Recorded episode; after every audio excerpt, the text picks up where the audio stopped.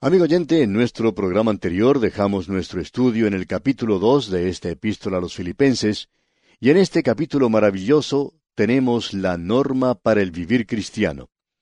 Y el Señor Jesucristo es esa norma. Haya pues, dice Pablo, en vosotros este sentir que hubo también en Cristo Jesús. Eso no lo hacemos por medio de una imitación, sino más bien por medio del impartimiento del sentir que hubo en el Señor Jesucristo. Después de todo, el fruto del Espíritu es amor, gozo, paz, paciencia, benignidad, bondad, fe. Y luego tenemos humildad. Y tenemos esta cosa maravillosa que caracterizó a nuestro Señor Jesucristo y que era la humildad. El mismo sentir de Cristo, o la misma manera de pensar de Cristo, que Él era una persona humilde, y vimos que en efecto Él había dejado la gloria que tenía en los cielos. Él era adorado como Dios por las huestes celestiales. Entonces, Él deja todo eso y viene a un mundo que rechaza a Cristo, a un lugar donde la gente lo deja a un lado. Ni siquiera le proveen un lugar para nacer.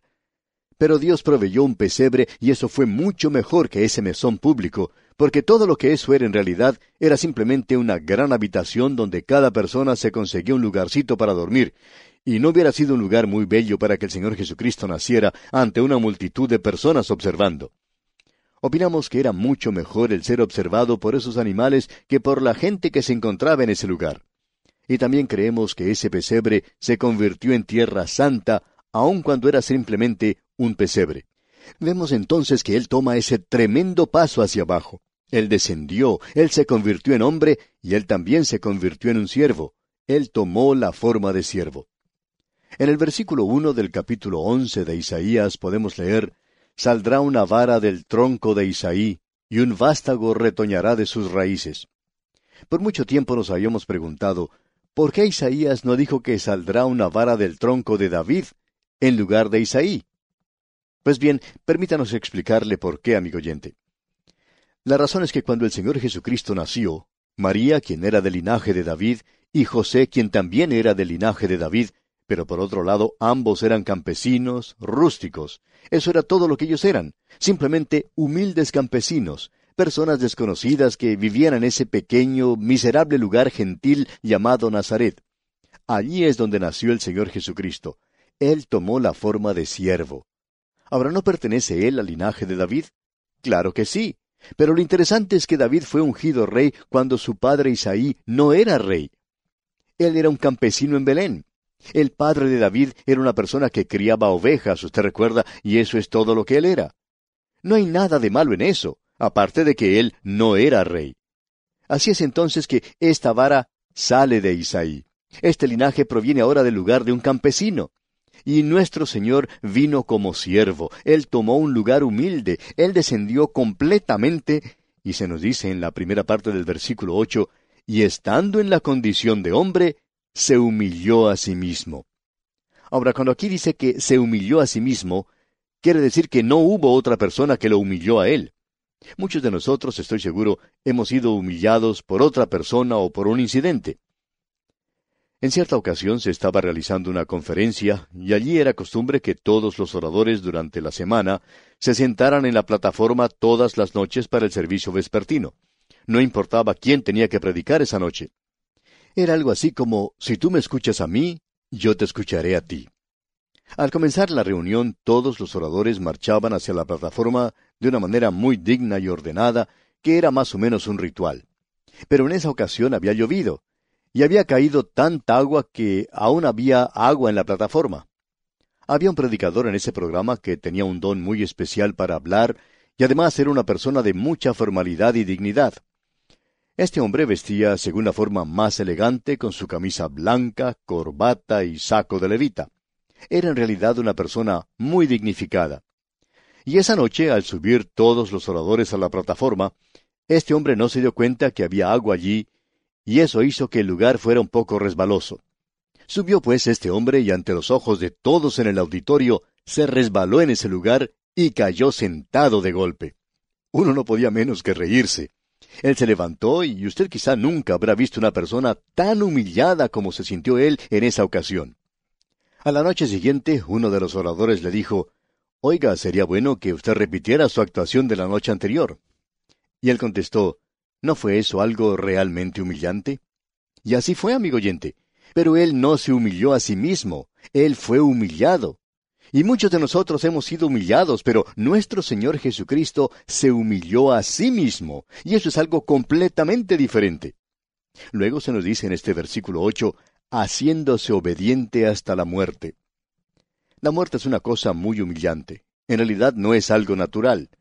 Hay veces que se escucha a personas decir en los funerales, mira, parece tan natural, solo parece dormir y uno tiene que morderse los labios para no decir nada, ya que esto es dicho por un amigo que trata de consolar a alguna persona que ha perdido un ser amado.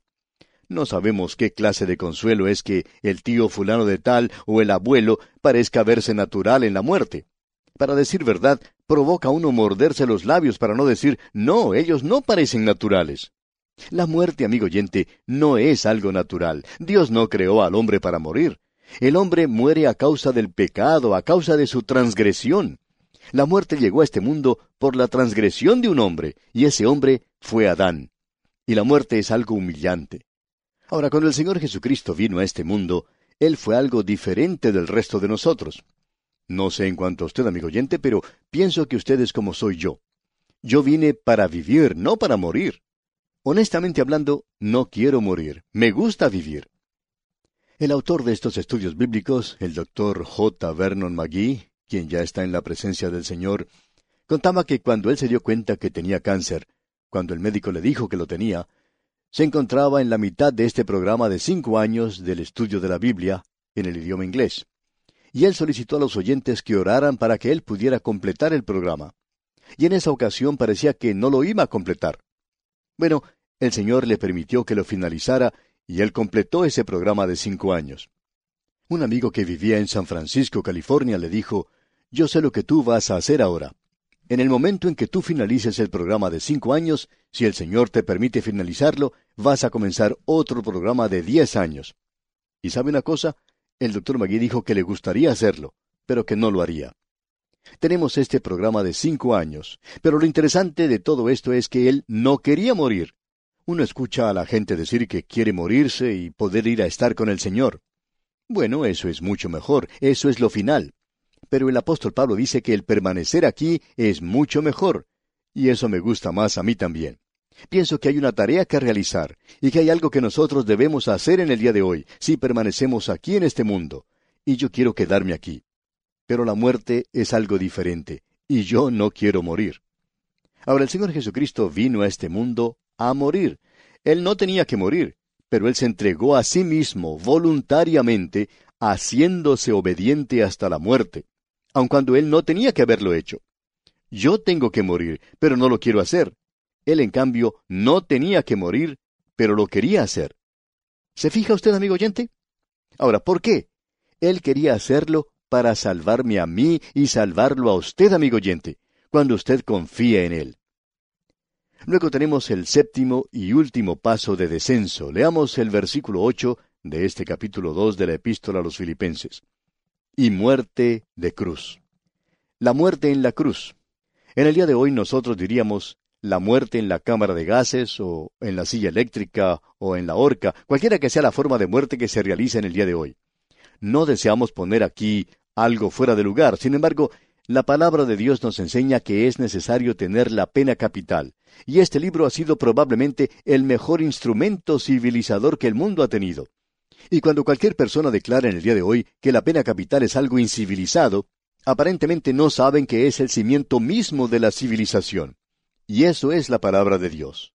Y amigo oyente, si nosotros no colocamos la pena capital donde corresponde, vamos a descubrir que muchos de nosotros no nos atreveremos a salir de nuestros hogares cuando se pone oscuro.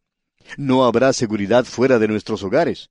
No podremos caminar por las calles, ni aun siquiera durante la luz del día. Eso es una realidad en algunos lugares en el día de hoy. Debemos decir, amigo oyente, que no somos tan civilizados como nos gusta pensar que somos.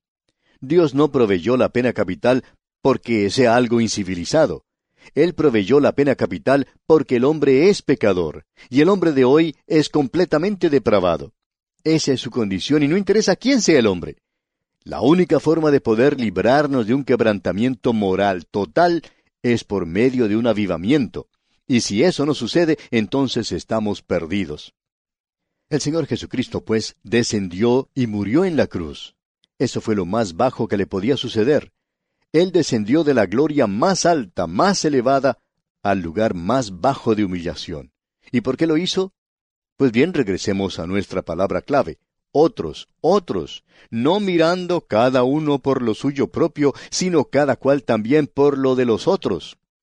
Él dejó su gloria en el cielo y descendió a esta tierra. Se convirtió en un hombre por los hombres, por usted y por mí. Y gracias a Dios por eso, amigo oyente. Ese es el sentir de Cristo. El sentir de Dios es el de glorificar a Cristo. Y comenzando con el versículo nueve, tenemos los pasos hacia arriba, los pasos ascendentes. Ya hemos tenido siete pasos descendentes, hacia abajo. Ahora vamos a ver los siete pasos hacia arriba. Podemos darnos cuenta entonces que el sentir de Dios es la exaltación de Jesús. Y aquí tenemos los siete pasos, comenzando con la primera parte del versículo nueve, que dice, Por lo cual Dios también le exaltó hasta lo sumo. Ese es el propósito supremo de Dios el Padre en este universo en el día de hoy que Jesucristo sea glorificado en el universo que Él creó, y que Él sea glorificado en la tierra donde vive el hombre, donde el hombre se rebeló contra Dios. Lo que hace que este pequeño mundo tenga significado e importancia es la muerte de Cristo aquí en este lugar. No hay ninguna otra cosa. Cuando escuchamos a un astrónomo que dice en el día de hoy, nosotros somos una pequeña partícula en el espacio, y si este pequeño universo en el cual vivimos fuera borrado, no haría ninguna diferencia al resto. Y así sería, amigo oyente, es completamente cierto. Alguien ha dicho que el hombre es una enfermedad en la epidermis de un planeta menor. Eso es lo que somos. Pero, amigo oyente, lo que le ha dado dignidad al hombre y ha causado que él pueda mirar a los cielos y cantar la doxología es el hecho de que Jesucristo vino y murió en la cruz por nosotros. Ahora el versículo nueve confirma la aprobación del Padre por la obra de Cristo a nuestro favor. Leamos. Por lo cual Dios también le exaltó hasta lo sumo. Tenemos ahora el segundo paso de este reconocimiento divino, y le dio un nombre que es sobre todo nombre. Y la próxima ocasión en que tomemos su nombre en vano, pensemos seriamente en esto. No hace mucho tiempo explotó una bomba en un avión en el aire. El piloto, gracias a lo que se califica como un milagro, fue capaz de aterrizar con su avión y se dice que cuando él logró realizar eso, solamente decía Jesucristo, Jesucristo. No sabemos cómo lo dijo. Lo podía haber dicho como algo profano. Que Dios tenga misericordia de él si lo hizo de esa forma, o quizá él pudo haberlo dicho como una oración. El nombre de Jesucristo tiene que ser exaltado sobre todo otro nombre. Usted puede tomar los nombres de cualquier hombre destacado de este mundo. Usted puede tomar los ángeles de la gloria, y aún así habrá un nombre que es sobre todo nombre, y ese es el nombre de Jesucristo. Notemos ahora el tercer paso que se menciona aquí, en la primera parte del versículo diez. Para que en el nombre de Jesús se doble toda rodilla. En su nombre se debe doblar toda rodilla, y eso incluye todo. Ese es el tercer paso. El cuarto es, de los que están en los cielos. Y el quinto es, y en la tierra. Y el sexto es, y debajo de la tierra. Hay algunas personas que han tomado esta cláusula aquí diciendo que quiere decir que todos serán reconciliados con Dios algún día, aun los que están en el infierno. Permítanos decirle, amigo oyente, que eso no es lo que nos enseña la palabra de Dios. Cada lugar tendrá que reconocer quién es el Señor Jesucristo. Aún en el infierno, los que se encuentran allí tendrán que reconocer eso. Y digamos de paso que pensamos que eso contribuirá en parte a su castigo. Usted se puede imaginar a aquellos que han tomado su nombre en vano y le han odiado, le han despreciado, que en realidad escupieron sobre él en esta tierra, y ahora tienen que reconocer su señorío. Y pensamos que eso es lo que tendrán que hacer, pero ellos no van a ser reconciliados con Dios, porque usted puede ver que la epístola a los colosenses dice en el primer capítulo versículo veinte, y por medio de él reconciliar consigo todas las cosas. Todas las cosas. ¿Quiere decir eso los que están debajo de la tierra? Ah, no, amigo oyente. Así las que están en la tierra como las que están en los cielos, haciendo la paz mediante la sangre de su cruz. No se menciona aquí las cosas que están debajo de la tierra. No, amigo oyente, el infierno no es reconciliado con Él, pero el infierno tendrá que reconocer quién es Él. Dios ha determinado eso. Aun aquellos que han rechazado a Cristo tendrán que estar ante Él algún día y reconocer quién es Él. Eso es algo muy importante y tremendo que tenemos ante nosotros. Notemos ahora que cada rodilla tendrá que doblarse ante Él. Luego se nos dice en el versículo once, y toda lengua confiese que Jesucristo es el Señor para gloria de Dios Padre. Eso no quiere decir que le confesarán a Él como Salvador. Usted le confiesa a Él como Salvador aquí, mientras vive. Pero usted tendrá que confesarle a Él como Señor allá. Esto es interesante, ¿no le parece? Aún en el infierno ellos tendrán que reconocer el señorío de Jesucristo. Y permítanos decir esto, y lo decimos con mucho cuidado. Nosotros debemos tener mucho cuidado en el día de hoy en cuanto a llamarle a Él nuestro Señor si Él no es nuestro Señor en realidad. Usted recuerda que Él dijo en cierta ocasión que habrá muchos en aquel día que le dirán Señor, Señor. Le llamaban a Él Señor, y ellos realizaron milagros en su nombre. Pero Él les dirá Nunca os conocí. Amigo oyente, mejor es que usted le conozca a Él como su Salvador antes de ir hoy de un lugar a otro hablando acerca de que Él es su Señor. Asegúrese de que Él es su Salvador, y luego si Él es su Salvador, entonces usted puede inclinarse, arrodillarse ante Él, y puede llegar a ser una persona que le obedece. No me gusta escuchar a personas que cantan, Oh, qué amigo nos es Cristo. Por cierto que nosotros tenemos un amigo en Él, pero Él dice, Vosotros sois mis amigos si hacéis lo que yo os mando. ¿Está usted, amigo oyente, haciendo lo que Él manda? Entonces, si no lo está haciendo, no le llame a Él su amigo. Él dice, Usted es mi amigo, si hace lo que yo le mando. Amigo oyente, hoy aún en el infierno ellos van a tener que arrodillarse y reconocer quién es Él. Pero ellos no podrán ya reclamarle a Él como su propio Salvador, porque ellos le despreciaron y rechazaron cuando estuvieron aquí en esta tierra, y perdieron así su oportunidad.